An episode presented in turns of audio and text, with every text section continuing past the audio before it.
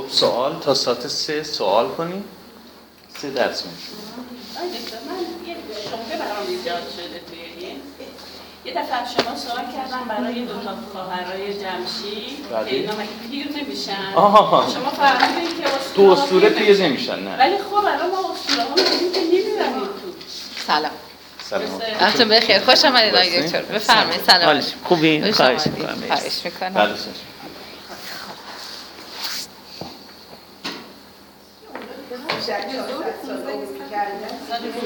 بله سر. سال 15 ساله دیگه 500 سال هزار سال 200 آره 200. آره دیگه مثلا طرف هزار سال عمر می‌کنه اگه عمر هزار سال باشه دیگه دویست سال دیگه اوج جوانیه. اوج جوانی. بله اسطوره نوزادی بله. خوشحال خیلی خیلی نباید به به سلام این داستان های اساطیری و حماسی رو باید با در واقع اه، معیارها و معیارها و که با خودمون در زندگی روزمره مقایسه کنیم. خب اتفاقات عجیب و غریب در حماسی زیاد میافته دیگه. خود رستم. چندین پادشاه رو می‌بینه تا به هر میشه کلی عمر می‌کنه دیگه. چند سال عمر کرد رستم؟ 600 بعد دیگه. 600 سال 500 سال عمر کرد. به حال این ویژگی اصلا حماسه است. قلوف توی همه چیز، مبالغه در همه چیز دیگه. یعنی حتی در سن و سال رستم چه شکلی؟ خیلی- اینکه با چیز میجنگه خیلی زخمی میشه. ولی من نفهمیدم نتونستم پیدا کنم کی میمیره. چه شکلی میمیره رستم؟ رستم؟ اتفاقا. مرگ رستم یکی از در واقع بخش های مهم شاهنامه است که چگونگی مردنش اهمیت داره. ببینید حالا به اون داستان ها خواهیم رسید. احتمالا داستان رستم شهباده اگر فرصتی باشه که حتما خواهیم بود. ببینید رستم بزرگترین پهلوان شاهنامه است. و در همه جنگ ها می‌بینیم پیروز میشه. حالا ممکنه که از اسفندیار ما می‌بینیم شکست می‌خوره ولی در نهایت باز پیروزی با اون در مقابل سهراب پسر شکست می‌خوره. ولی حال با نیرنگ و چارهگری که جزئی از ابزار مبارزه است با استفاده از اون می‌تونه پیروز بشه. به در تمام می‌بینیم پیروز میشه. منتها مرگ رستم در داستان رستم اسفندیار رقم می‌خوره. یعنی زمانی که قول شما وقتی در مقابل اسفندیار قرار می‌گیره و به شدت زخمی میشه از تیرهای اسفندیار و هیچ کس حتی خود اسفندیار هم تعجب می‌کنه که این چطور تونسته از این زخم ها نجات پیدا کنه. و بعد می‌بینیم که زال تنها چاره رو در استفاده از سیمرغ می‌بینه. سیمرغ که زال رو پرورش داده و توسط جادو. زال اصلا زال لقبش چیه؟ دستان. یعنی گیرگر چارگر. چارگر. و زال هم از سیمرغ کمک می‌خواد. و طبق داستان قرار بر این میشه که اه، تیری رو از چوبه گز در جای مخصوص خب که باید بره از ببره و تیر درست کنه و با اون چشم اسفندیار هدف قرار بده که می‌دونیم که حال توی جنگم چشم اسفندیار رو هدف قرار میده و با همون تیر اسفندیار کشته میشه. اما قبل از اون قبل از اون در شاهنامه هست که سیمرغ به زال میگه که خب رستم می‌تونه با این تیر اسفندیار رو بکشه. اما اما اگر کشته بشه اسفندیار رستم در این جهان آن جهان شوربخت خواهد شد. خب چرا؟ به خاطر اینکه یک اسفندیار یک جنبه مذهبی داره. گفتیم که داستان تو در کلاس رستم اسفندیار ما بحثا رو کردیم. یه مقداری که اسفندیار حامی دین زرتشته و کسیه که دین زرتشتی رو در سراسر ایران و خارج از ایران گسترش داده. و با دشمنان زرتشت جنگیده یک جهادگره توجه کن به دینی لحاظ دینی. پس بنابراین کشنده این طبق پیشبینی سیمرغ به سرانجام بدی دچار میشه. کشنده اسفندیار. و رستم با شناخته بر این میاد رو این راه رو انتخاب می‌کنه. توجه کنید با شناخت می‌دونسته این سرانجام بد رو. ولی او بین سرانجام بد خودش و دفاع از حیثیت پهلوانی باید یکی رو انتخاب می‌کرده. یا باید در واقع حیثیت پهلوانی خودش دفاع می‌کرده در مقابل اسفندیار دست به بند نمی‌داده. یا اینکه اسفندیار رو میکشیده میکشته و به سرانجام شوم دچار می‌شده. اینجا پهلوان یکی رو انتخاب می‌کنه. خب رستم در اینجا راه دوم و براش اهمیت داشته که در اون زمان تن به بند نده و از اون حیثیت پهلوانی خودش دفاع کنه. و میاد و طبق داستان ما می‌بینیم که چه اتفاقی میفته و اسفندیار می‌کشه. خب بعد از اون چه اتفاقی میفته ما می‌بینیم که بعد از کشتن وقتی که رستم اسفندیار رو می‌کشه بعد از اون ما هیچ پهلوانی از رستم نمی‌بینیم در شاهنامه. پهلوانی که پهلوانی نکنه یعنی مرده. اصلا نمی‌خواست بمیره. پهلوانی که پهلوانی نکنه یعنی مرده. و بعد از اون ما داستان رستم و شقاد رو داریم. یک شقاد. شقاد برادر ناتنیه. در واقع نابرادری رستم بوده و این در به اصطلاح راه اه، کابل اونجا اه، اه، چاهی رو حفر می‌کنه. با کمک پدر زنش مهراب اه، چاهی رو حفر می‌کنه و اونجا حیله در میچینه و روی چاه رو با درخت و شاخه میپوشونه و رستم و رخشش با در اون چاه میفته و اون چاه کشته میشه داستانش رو فکر می‌کنم دوستان همه می‌دونن دیگه. شما عجیبه که این داستان معروفه. نه نرسیدیم. بله، داستان معروفیه که رستم بخش به اون چاه میفتن و در آخرین لحظه دوباره باز می‌بینیم که رستم نیرنگ خودش رو به کار میبنده. پس توجه کنید گفتم نیرنگ جزئی از در واقع ابزار پهلوان برای مبارزه. خب در خب خون از بدنش میده چاه هم پر از نیزه بوده. در اطرافش نیزه نصب کرده بودن و اون در آخرین لحظات شغال که بالای چاه بوده و داشته نظاره می‌کرده این صحنه رو به میگه که دست کم اینه که یه تیر و کمان به من بده که اگر گرگ ها و وحوش اومدن حمله کردن من بتونم از خودم دفاع کنم. و در آخرین لحظه تیر و کمان توی چاه میاندازه و خودش پشت درختی پنهان میشه و بعد رستم در همون لحظه تیر رو به چله کمان و درخت و شهاد رو به هم میدوزه. و این خب خیلی معروفه و خیلی هم نقاشی های مختلفی از این در نسخه های شاهنامه ما می‌بینیم.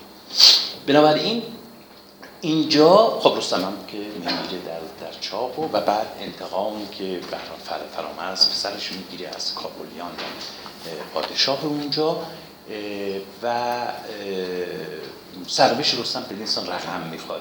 پس بعد از مشخص بوده که پیشبینی سیمرغ باید درست از آب در میامده و درست هم از آب در اومده که در همین جهان به هر تابان شده. من جا پاسخ دادم به پرسش. شما من- بفرمایید بحث شده تحتیشن دربارش اون وقت خودم پرواهی نکرده بود که. یعنی یه روی دورای خیلی سخت گیر میفته از این طرف خب اسفندیار فره ایزدی باشه و خب کشتنش بالاخره مستوجب و از این طرف خب اگر اون کار نمی‌کرد در حقیقت خب منش پروانه خورشید رو پا گذاشته بود. درسته؟ خب بنابراین شاید باید اون کار رو می‌کرد که انجام داد. انجام داد؟ بله من گفتم شما دیر اومدین؟ آه همین من توضیح دادم توضیح کامل دادم. گفتم که رستم باید بین دفاع از حیثیت پهلوانیش و سرانجام شومش یکی رو باید انتخاب کرده. و اون دفاع از حیثیت پهلوانی رو انتخاب کرده و مرگ شوم و آینده شوم و سرانجام شومش. بله. می‌دونه چه سرانجامی؟ اینو سیمور بهش گفته بوده و اسفندیار هم به خاطر اینکه به هر حال به لحاظ دینی بسیار پهلوان و شاهزاده اه، مشهور و نامداریه و به خاطر همین رستم ببینیم چه سرانجامی دچار میشه و در فاصله بین کشتن اسفندیار و گفتم در کشته شدن خودش ما هیچ کاری از رستم ما نمی‌بینیم.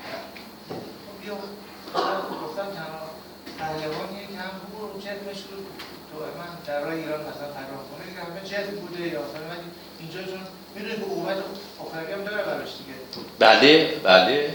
هر دوش. توی شاهنامه هست تو بیتی هست. میگه هر کس که او خون اسفندیار بریزد مرا اگه درست خونده باشم بشکرد روزگار. روزگار اونو میشکند. که دیدیم چگونه روزگار شکست؟ انتخابی که رستم کرده برای این دوتا موضوع میشه گفت همون جمله است که مرگ سرخ به از زندگی بله ننگین است همینه همینه. استاد ببخشید نیرنگ که پهلوانان منفی نه. سیاست. نه نه نه. اون چا... ما بهتره بگیم چارگری چارگری. ج... ج- جز ابزار مبارزه است. مثل تیر بله. مثل کمان خب بله نه. اصلا بار منفی نداشته. یعنی این جزی از مبارزه بوده. جزی از مبارزه. به کار کار میبردن. بله. ما می‌بینیم رستم گفتم تا آخرین لحظه مرگش هم از نیرنگ استفاده می‌کنه. در مقابل کسی که اونو در چاه انداخته به نامردی اونم نیرنگ می‌زنه. و در آخرین لحظه شقاد رو می‌بینیم که با یه تیر به درخت میدوزه. چجوری می‌فهمه که شوال کجایی که مثلا می‌بینه از ته چاه می‌بینه دیگه. از ته چاه می‌بینه. شما خیلی منطقی به داستانهای اساطیری نگاه نکنید. آقای دکتر این عقوبت بعدش همین نبود که پسرشو کشت. من فکر می‌کنم نه من این اعتقاد رو ندارم. من اگر دوست داشتین در وبلاگ من هست در اکادمیان هست مقاله مفصلی نوشتم راجع به داست- داستان رستم و سهراب. و اونجا همه نظراتم مطرح کردم در نهایت نظر خودمون دادم. من اعتقادی به این ندارم و تصور می‌کنم که از اساسا اون پسرشو نشناخته که کشته. خب همه عقوبت اگه آدم چرا؟ نه دیگه نه دیگه. چرا؟ وقتی که نشناختی تو کسی میگه چه عقوبتی چه مثلا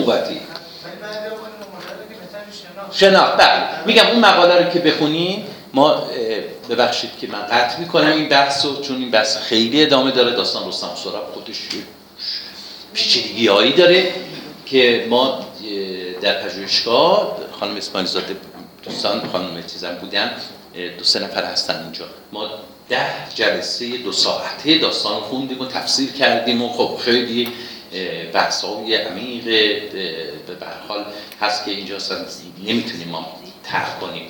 بنابراین اگر دوست داشتین اون مقاله رو می‌تونید در وبلاگ من هست دوستان اکادمی های من هست اسم منو سرچ کنن با داستان رستم و سهراب کافیه.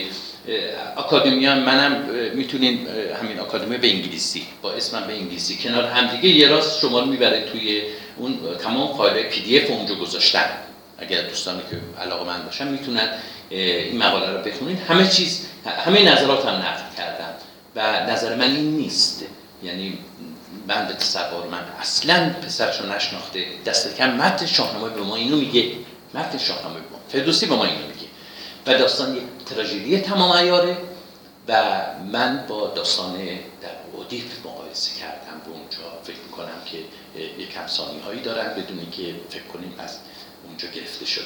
خب بریم داستان فریدون ادامه بدیم. موافقین؟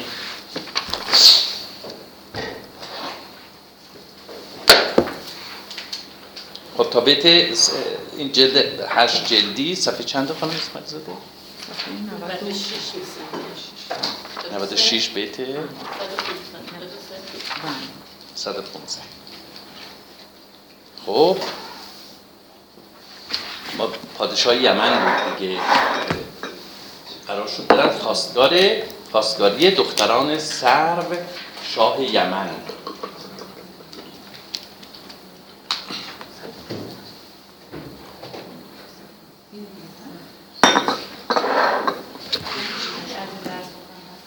صفحه بیت 115 96 96 بیت چند؟ بیت 105 آه اون بند رو بله. جهان آزموده درسته؟ همینجاست. جهان آزموده دلاور سران گشادند یک یک به پاسخ زبان. یا زبان. فکر کنم چاپ جدید زبان باشه.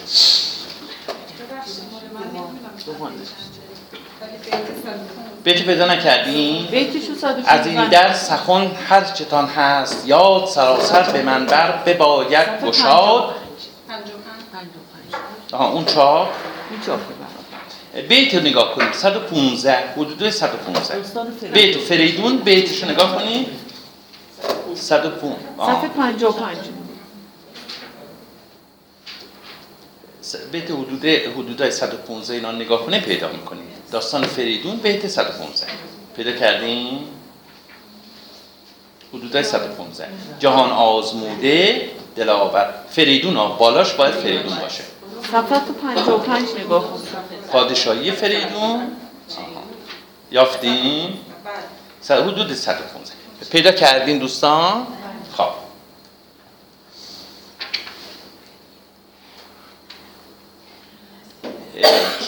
بالاتر بود. کسی کو بود شهریار زمین نبازی است با او. سگالید کین کین سگالیدن گناه سگالیدن. من فکر کنم راجع به این واژه سگالیدن شاید یادم رفته جلسه پیش توضیح بدم. ببینید سگالیدن خودش اساسا یه بار منفی داره. نه اینکه در بافت مثبت اصلا به کار نرفته باشه. نه. نیکی سگال هم داریم خب؟ بد سگال هم داریم ولی خود سگالیدن اصلا به معنی اندیشه بد کردن وجود داره. نه اندیشیدن. سگالیدن یعنی اندیشیدن. خب سگالیدن یعنی اندیشیدن. توجه کنید. حالا بس اینه که خود این واژه اساسا در یک بافت هایی بار منفی داره. خب یعنی بد اندیشیدن خود سگالیدن ها نه اینکه با بد بیاد خب مشخص بد سگال خب معنی منفی داره. ولی خود سگالیدن هم اینه که ما می‌بینیم در بسیاری از موارد همین اینجا با کین اومده. باز بار منفیشو نگاه کنیم ببینیم. کین سگالیدن خب که ما همگنان جهان آزموده دلاور سران گشادند یک یک به پاسخ زبان که ما همگنان این نبینیم رای که هر باد را تو بجنبی ز جای. ببینیم اینجا سر پادشاه یمن با مشاوران خودش مشورت می‌کنه. خب با وزراش و با به اصطلاح صاحب مقامان یمن مشاوره می‌کنه و اونها هم دارن بهش جواب میدن اگر یادتون باشه دیگه نه؟ میگه که ما همگی همگنان همگی. ما بر این باوریم که دلیل نداره که هر بادی بیاد تو به جنبی. یعنی چی؟ دلیل نداره که هر چه فریدون گفت تو بهش عمل کنی و تن بدی به هر خواسته ای که فریدون از تو خواست. خب؟ این نظر اون درباریان پادشاه یمنه اگر شد فریدون جهان شهریار نما بندگانیم با گوشوار. اگر فریدون شهریار جهانه ما فقط بنده او نیستیم. بلکه یک استقلال. بخواد بگه که در مقابل در فریدون که پادشاه جهانه ما هم یک استقلال هرچند نسبی ما داریم. دلیل نداره که اون هرچه واقعا هم یه استقلال نسبی داشت دیگه. یمن همیشه یه استقلال نسبی حتی در زمان ساسانیان هم داشت. اگر شد فریدون جهان شهریار نما بندگانیم با گوشوار. گوشوار هم می‌دونید دیگه بنده ها معمولا گوشواری رو ب- بر بله می‌دونید دیگه. بله. سخن گفتن و بخشش آیین ماست. انان و صدام تافتن دین ماست. دین یک واژه‌ایه که باید مناسب بافت شما همیشه توی شاهنامه معنی کنید. خب یکی از معنای عمومیش یعنی شیوه و راه و روشه. خب دین به معنی که می‌دونیم اونم هست. در قالب جاها ما می‌بینیم که در شاهنامه به همین معنی که گفتم شیوه و آیین و راه و روشه. اینجا هم به همین معنیه.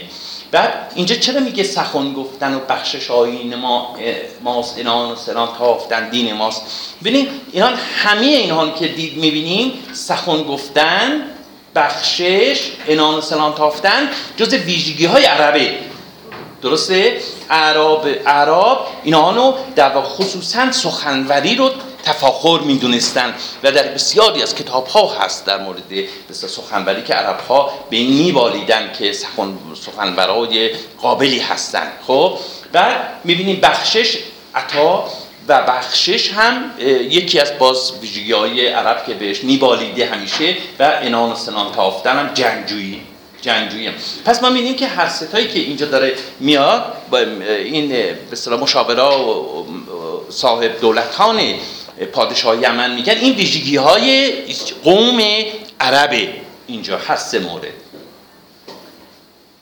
به خنجر زمین را میستان کنیم.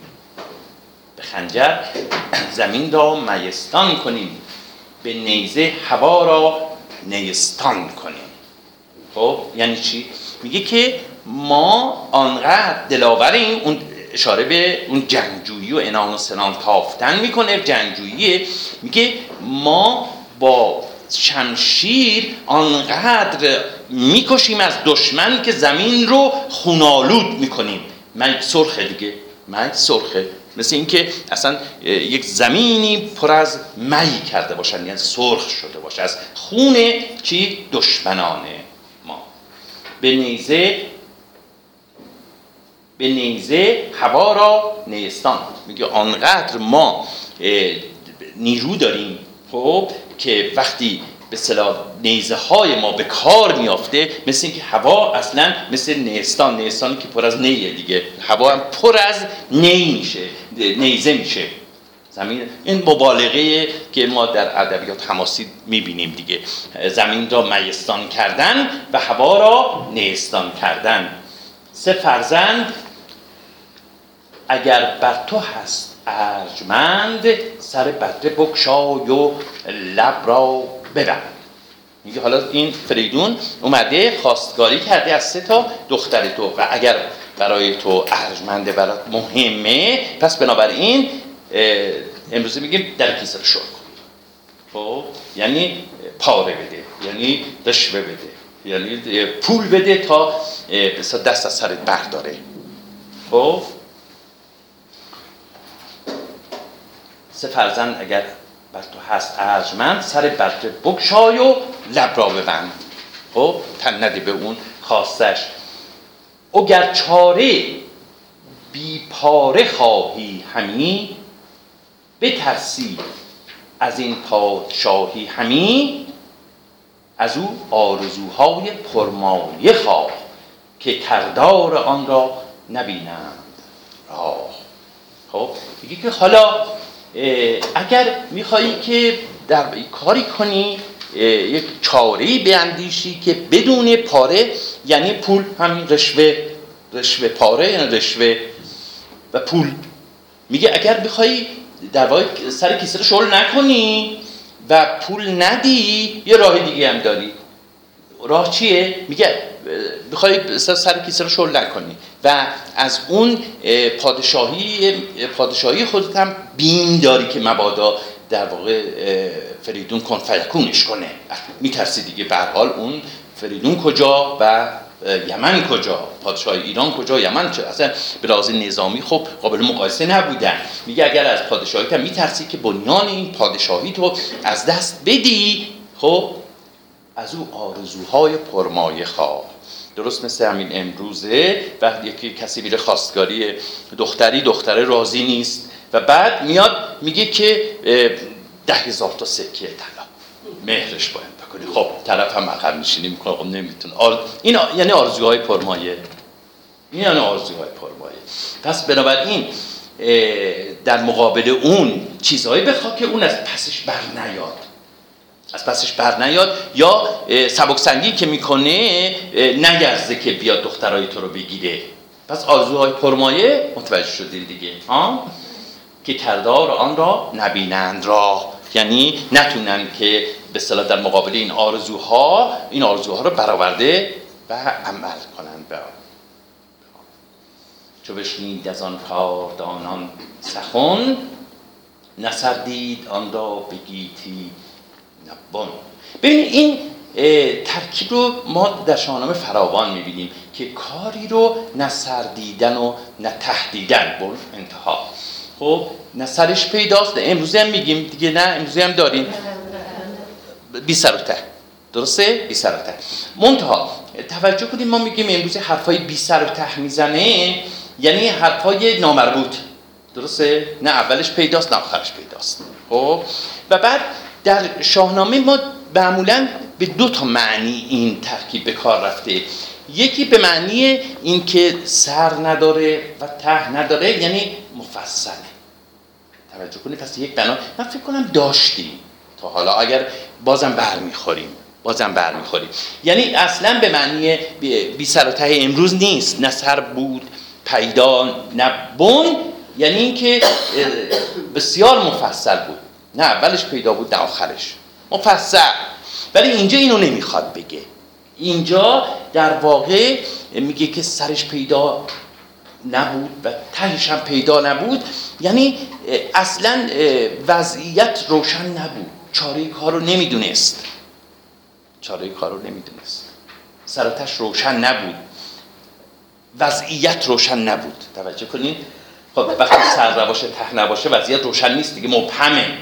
می‌دونی؟ مبهمه. بنابراین اون چار در واقع چاره کار را نمیشناخت. چاره کار رو به درستی نمیشناخت. فرستاده شاه را پیش خواند. فراوان سخنها به چربی براند. با چرب زبانی دیگه. فرا داریم خیلی داریم تو شاهنامه به چربی سخن گفتن. یعنی با چرب زبانی سخن گفتن. که من شهریار تو را که ترم پس فرستاده جندل. توجه کنید اینم سرو. میاد میگه که چی؟ که من شهریار تو را کهترم. به هر چم بفرمود فرمان برم این زمیرهای متصل رو خیلی دقت کنین. از این به بعد من جا به جا به اصطلاح میگم که چه نقشی دارن. بعضی وقتا نقش نهادی دارن بعضی نقش اضافی دارن بعضی وقتا نقش اینا این رفتارهای این به اصطلاح شناسه ها رو دقت کنید. خب چم؟ بله به هر چم بفرمود هر چه به من بفرماید هر چه مرا بفرماید یعنی به من بفرماید. پس اینجا چیه؟ حالت اضافیه. توجه کنید؟ من به هر چه بفرمود فرمان. هر چه به من بفرماید امر کنه من فرمان میرانم. فرمان روا فرمان برم. پسر خود گرامی بود شاه را. بگویش بعد ببخشید. بگویش که گرچه تو هستی بلند سه فرزند تو بر تو بر ارجمند. خب؟ بگویش پس بگو به فریدون که گرچه تو هستی بلند تو بلند مرتبه هستی. سه فرزند تو بر تو بر ارج ارجمند. بله پسرات هم بر تو چی هن؟ ارجمندن. ولی چی؟ پسر پسر خود گرامی بود شاه را. به ویژه که زیبا بود گاه را. ببینید ما توی شاهنامه فراوان داریم. گاهی اوقات به اصطلاح یک میگیم جمله امروزه توی داخل دو تا به خط تیره می‌ذارن به عنوان جمله معترضه خب که کامل می‌کنه سخنو. ولی لزوما ربطی به اون در واقع جمله قبل و بعدش نداره. می‌دونید این هم این توضیحات اضافی که شاعر داره اینجا به ما میده. خب؟ پس خود گرامی بود شاه را بویژه که زیبا بود گاه را. زیبا یعنی زیبنده شایسته و درخور درخور مقام شاهی. سخن هرچه گفتی پذیرم همین. ز دختر من اندازه گیرم همین. ببینید اه، این خان خانش شاهنامه هر متنی دیگه هر شعری بسیار مهمه که ما تکیه رو کجا باید بذاریم؟ ببینید من این بیت رو چجوری خوندم؟ سخن هرچه گفتی پذیرم همین ز دختر من اندازه گیرم همین. ببینید من تاکید رو در واقع آوردم روی دختر. چرا؟ اینجا این ترکیب با هم, در نظر داشته باشید از در شاهنامه کم به کار نرفته. از کاری یا از عملی اندازه گرفتن.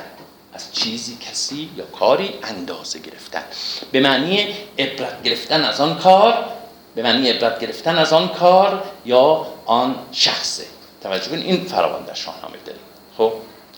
اینجا یه مقداری یه تفاوت معنایی هست. وقتی که این اینجا میگه که ز با, با تاکید خوندم دیگه درسته؟ ز دختر من اندازه گیرم همی یعنی چی؟ یعنی اینجا متر و مقیاس من دختره. اون چیزی که اهمیت داره برای من دختره. توجه کنیم؟ متوجه معنی هرچی بگه من نه نه نه نه نه نه نه. نمی‌خواد هر چی دختر بگه. میگه برای من اون در درجه اول اون چیزی که اهمیت داره مسئله دختر منه. اهمیت رو می‌خواد بگه. خب اعتباری که میگم در جاهای دیگه شاهنامه هست از کسی یه چیزی اندازه گرفتن به معنی عبرت گرفتن هست. اینجاست. باز میگه که این اون چیزی که برای من مهمه خب این دختره. اهمیت داره. اون هر اگر هر تصمیمی بگیرم توجه کن هر تصمیمی بگیرم اون چیزی که برای من ارزش بالایی داره و معیار اون تصمیم گیری من هست چیه؟ این دختره. خب تو بیت قبلی هم استاد اون سنای پسرای فریدون رو کرده یعنی اگه برای تو مثلا مهمه ما مهمه به دخترم برای من مهمه. بله دقیقا. خب مرا- خواستم بگم یعنی اگه می‌خواد بگه جواب اینو اگه می‌خواد ازدواج رو اگه می‌خوای برقرار بشه باید نظر دخترم باشه نظر من نه. نه اون موقع اینجوری نبوده. یعنی اون خصوصا شما با امروز با دنیای امروز مقایسه نکنید که اول خواستگاری میاد پدر و مادرها میگن که دختر ما اصل و اساسه قطعی واقعا اینجوری نه خصوصا در این سطحی که در این سطحی که در واقع پادشاه سه تا پسر پادشاه جهان فریدون اومده دختر یک زیردست خودشو بگیره و بعد اون زیردسته بگه که من تقصیر ندارم دخترم قبول نکرد. اصلا اینجا جنگ و خونریزی و میاد لشکر. اصلا این حرفا نیست. اصلا این حرفا نیست. این با من بارها تاکید کردم دوستان. خواهش می‌کنم. وقتی که ما شاهنامه رو تفسیر می‌کنیم با اون معیارهای امروزی و معیارهای حقوق بشری و معیار سازمان ملل متحدی و اینا نمی‌تونیم ما شاهنامه رو تفسیر کنیم. اینه که قالب قالب مواردم حتی شاهنامه شناسای ما هم ما هم بی- بیراهی میرن واقعا توی تفسیرهای گاهی اوقات به اصطلاح اه، شاهنامه. ما باید در اون بستر خاصی که این حماسه ها اتفاق میفته و شکل می‌گیره با تو اون بستره که به داستان رستم و سهرابم من بارها نوشتم و بارها هم گفتم. همینجوره یعنی اون داستان رو هم باید تو بستر در واقع جامعه ای که این داستان شکل می‌گیره باید تفسیر کنیم. نه با برداشت های نمی‌دونم روانشناسی امروزی مردم شناسی امروزی نمی‌دونم با برداشت به بیراهه میریم. به بیراهه میریم.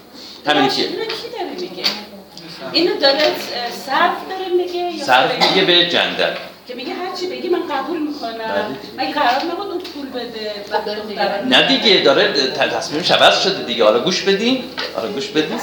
صرف داره میگه. به فرستادی اه، پادشاه یمن جندل. خب؟ ببخشید اجازه بدین سوالا رو آخر جلسه؟ چون ببینین ما پیش نمیریم. من واقعا میگم اگر در حین به اصطلاح خوندن اینا بخوایم پرسش و پاسخ هم داشته باشیم واقعا پیش نمیریم. ببخشید من قطع می‌کنم. ولی تا آخر جلسه می‌ذارم. سوالاتتون حتما بپرسید. خب نه نه. جلسه بعد. اول جلسه بعد. شما کی؟ خب. بازم با امروز شما داریم مقایسه می‌کنیم. مسئله عدل و اینان اصلا اینجا نیست. اصلا اینجا نیست. خب. سخن هرچه گفتی پذیرم همین. ز دختر من اندازه گیرم همین. که گر پادشاه دیده خواهد ز من وگر دشت گردان و تخت یمن مرا خوارتر چون ز فرزند خیش نبینم به هنگام بایست پیش. خب. اینجا چی می‌خواد بگه؟ میگه که اگر پادشاه چشم منو بخواد من می‌کنم درش میارم به- بهش میدم. ولی نمی‌تونم از دخترم دل بکنم پس ما قبلا هم دیدیم که اوقات با جهانبین یعنی چشم درسته؟ با چشم مقایسه دختر رو با چشم مق- چشمش مقایسه کرد. خب گفت حتی برتر از چشمه اینجا داره میگه. خب میگه که حتی اگر چشم بخواد من میدم ولی من نمی‌تونم. دخترم رو یک لحظه از خودم دور کنم. خیلی مثل که دختری بوده به هر حال اینجا نبینم. به هنگام بایس پیش به هنگامی که لازمه که پیش خودم ببینم. وقتی که من این دخترمو نبینم مثل اینکه در واقع حاضرم که اون چشممو از دست بدم ولی این سه تا دختر رو از خودم دور نکنم جدا نکنم. اگر شاه را این چنین است کام نشاید زدن جز به فرمانش گام خب، اگر نظر فریدون اینه که این سه من واقعا نمی‌تونیم که نمی‌تونم که در واقع فرمان برداری نکنم و معلوم آرزوی اونو باید برآورده کنم. به فرمان شاه این سه فرزند من برون آنگه آید ز دربند من. کجا من ببینم سه شاه تو را فروزنده تاج و گاه ببینید اینجا در واقع همون سخنوری اعراب دیگه. و چرب زبانی. در اینجا سر پادشاه یمن داره اینو در واقع با چرب زبانی به نوعی میفریبه. یعنی ما امروزه میگیم که زمان می‌خره. توجه کنید ما امروزه میگیم زمان می‌خره. یعنی می‌خواد در واقع اون تصمیم گیری به تأخیر بندازه تا یک فکر چاره بکنه. جواب سا... گرفتین شما؟ جواب گرفتین؟ آه. این می‌خواد به تأخیر بندازه. کار رو. خب جواب قطعی هم نداده. میگه بله اون همون چرب زبانیه دیگه. من اصلا فرمانبر کیم؟ پادشاه جهانم. اصلا نمی‌تونم. ولی یک هر چیزی آداب و رسومی داره که تو اگر دخترای من میخوایی این ستا پسر تو اه، در واقع بفرست من ببینم. این یه خواسته معقولی بوده دیگه. خواسته معقوله نمیگه با دخترای من ببینم. با من ببینم دیگه. ببینید و اینجا بعد ادامه داستان می‌فهمیم که این در واقع همه اینها توته است. همه اینها توته ای که بر ضد فریدون و پسرهای فریدونش در میچینه. توجه کنید. حالا ادامه میدیم. به فرمان شاه این سه فرزند من برون آنگه آید ز دربند من. یعنی اون همون شبستانش دیگه. کجا که کجا دیگه می‌دونین دیگه معنی کجا دیگه فراوان به معنی که موصولی به کار رفته. که من سه شاه تو را یعنی سه تا فرزند تو که شاهان آیندن دیگه. فروزندی تاج و گاه تو را به شادی بیایند نزدیک من شود روشن شهر تاریک من. یعنی بیان به نزد من و من ببینمشون. کنم شادمان دل به دیدارشان. دلون شادمان کنم ببینم روانهای بیدارشان. ببینم کشان دل پر از داد هست که آیا دل آنها ببینید کشان دل ببینید اون زمیرهای متصل گفتم رفتارا شد توجه کنید. کشان دل یعنی دلشان. اینجا بس میشه چی؟ مضاف مضاف نده درسته؟ دلشان. ببینم کشان دل پر از داد هست به زنهارشان دست گیرم به دست. خب اینجا به یک واژه‌ایه که شاید به صلاح معنیش خیلی روشن نباشه برای شما. زنهار به معنی امروزه داریم دیگه. پناه خواستن امان خواستن امان پناه اینا داریم. ولی در اینجا به اون معنی نیست. در شاهنامه چند جای دیگه زنهار به معنی عهد و پیمانه. عهد و پیمانه. خب در اینجا به همون معنیه که میگه که این ستا پسرشون بیان تا مردانه من دست بدم بهشون. مردانه پیمان ببندم بهشون. به زنهارشان دست گیرم به دست. یعنی با عهد و پیمان برای عهد و پیمان چی؟ دستشون در دست بگیرم. پس آنگه سروشن جهانبین من مشخص جهانبین دیگه گفتیم. پس آنگه سروشن جهانبین من سپارم به دیشان به آیین من. من راجع به در واقع زمیرهای فایلی مثل من چند بار گفتم که در شاهنامه یکی از کارکرداش چیه؟ به جای آن زمیر انعکاسی آفرین. دیگه اینو توجه داشته باشین. اینجا هم همینه. میگه در واقع جهانبین خود را سپارم به آین خود به شیوه به راه و روش به رسم و راه و رسم خودم خود. زمیر انعکاسی. و زمیر فایلی به جای زمیر انعکاسی در معنی زمیر انعکاسی. کتاید به دیدار ایشان نیاز فرستم سبکشان بر شاه باز. که تو وقتی که به دیدار آنها نیاز یافتی من اونها رو برمیگردم برمیگردونم به سوی تو و سبک. ببینیم اه، سبک به معنی سریع با شتاب فراوان در شاهنامه داریم. دیگه اینجا هم همینه و همینه. یعنی سبکشان ایشان را سریعا به سوی تو باز میگردانم. ایشان را سر- سریعا به سوی تو باز میگردانم. سراینده جندل چو پاسخ شنید. سراینده جندل. این سراینده البته تلفظش خیلی قطعی نیست ممکنه سراینده هم در ذهن داشته باشیم.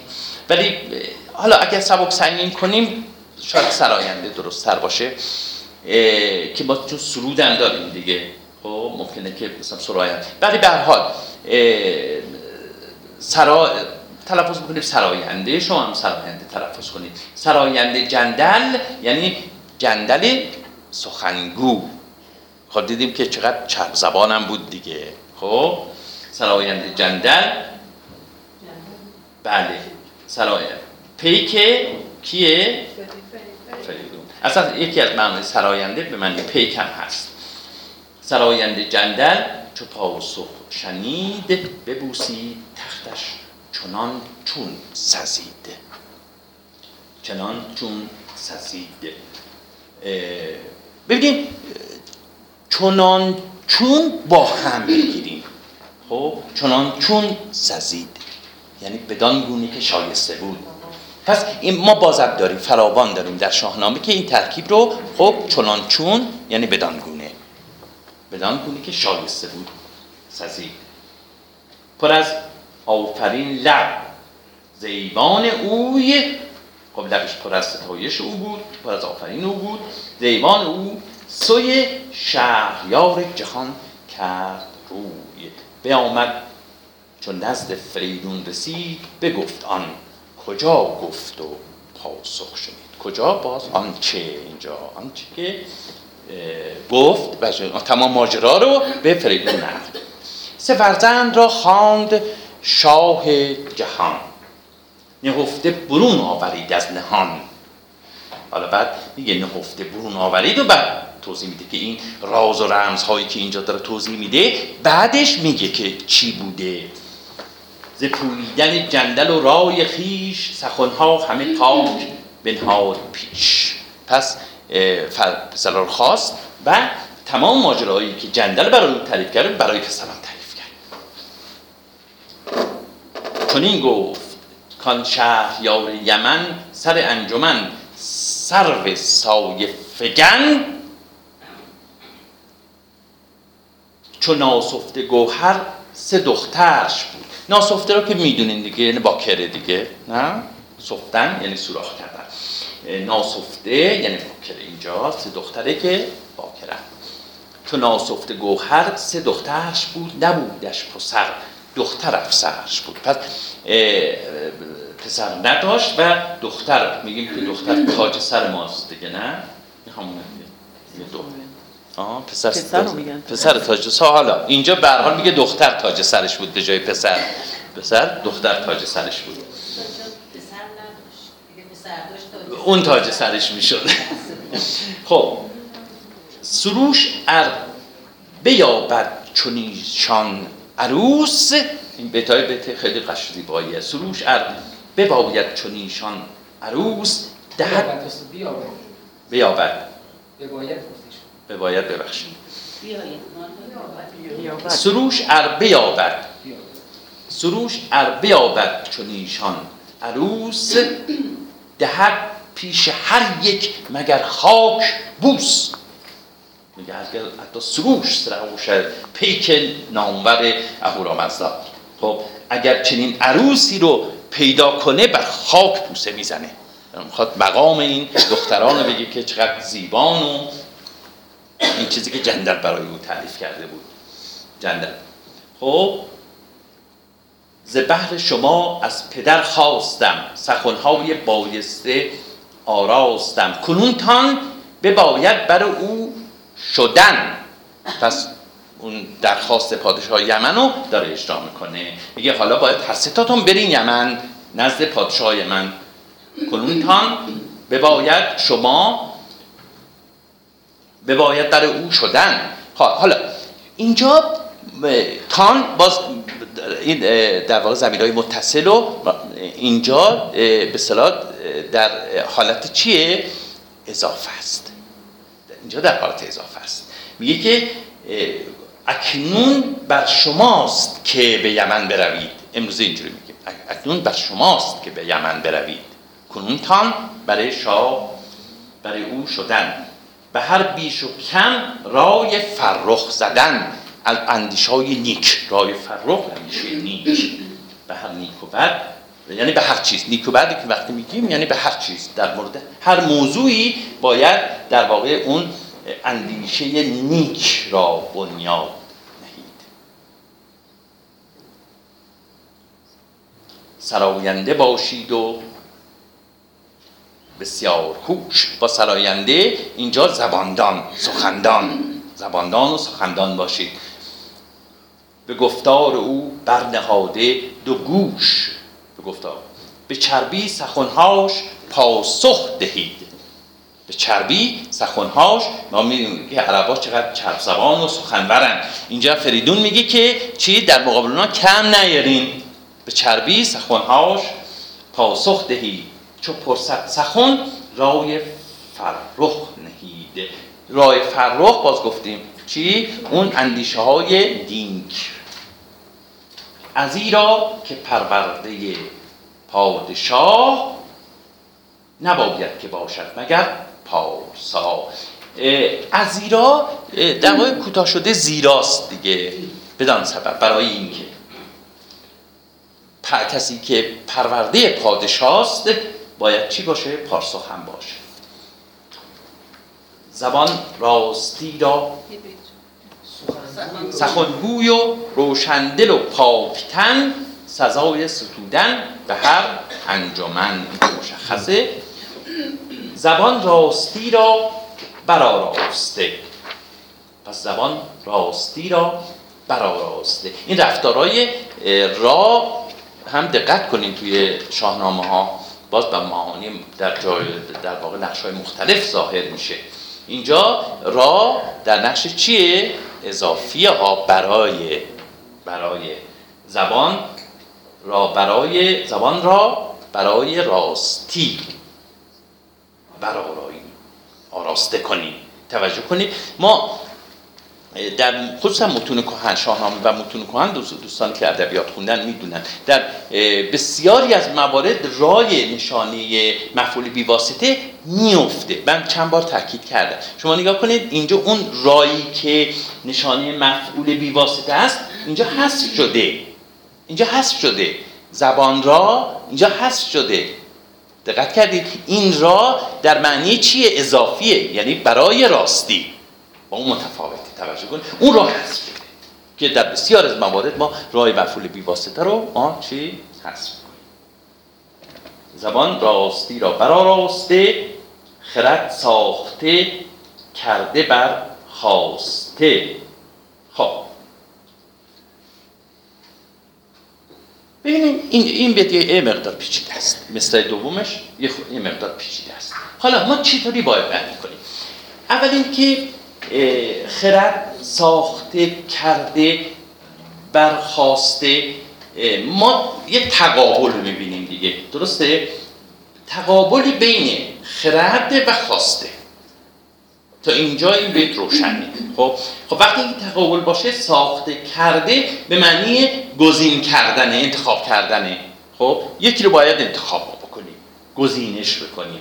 بین چی؟ خواسته و خرد. پس اینجا داره توصیه می‌کنه که زبان رو برای راستی بگشایید برارایید آرایش بدید خب؟ بعد دوم میگه که یک چیز رو برای یک چیز برتری بدید. اون چیز چیه؟ خرده. ما قسمت اولش می‌دونیم خرد پس خرد رو برتری بدین بر خواسته. حالا اینجا خواسته استاد خالقی بر خب مفسرهای دیگه میگن خب در شاهنامه فراوان داریم دیگه نه؟ به معنی ماله خب معنی مال. میگه که اون خرد رو بر مال چیلگی بدید. خب. هوای نفس هوای نفس هم میشه آه هم می‌خوام توضیح بدم. می‌خوام توضیح بدم. توضیح بدم. پس برام یه تفسیر اینه. یه تفسیر اینه که همین امروز هم میگیم. میگیم علم بهتر است یا ثروت؟ نه؟ همینه. دقیقا همینه. اگر این تفسیر رو از خواسته داشته باشیم. ولی نکته مهم اینه که واقعا اینجا فریدون چه توصیه‌ای داره برای پسرانش می‌کنه؟ میگه که به شما رفتین منظورش چیه که خرد رو خب عقل و دانشتون رو بر مال چیرگی بدین؟ خب در مقایسه با خرد و با مال خرد رو برگزینید. چرا؟ میگه اینجا صحبت از مالی هست.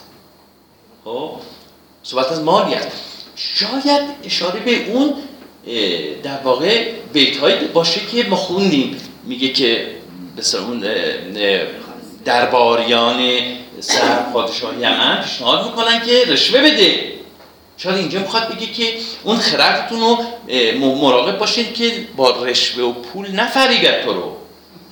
نه؟ و به طور خوندیم دیگه. شاید فریدون فریدون بعدها می‌بینیم. داستان قبلش هم دیدیم که یک در واقع روشنبینی هایی داره که وصل به یک دنیای نه این جهانی. داشتیم قبلا بعد از این هم می‌بینیم که چطوری حتی از جادو هم استفاده می‌کنه. من مفصل آغاز این داستان دوستانی که بودن صحبت کردم.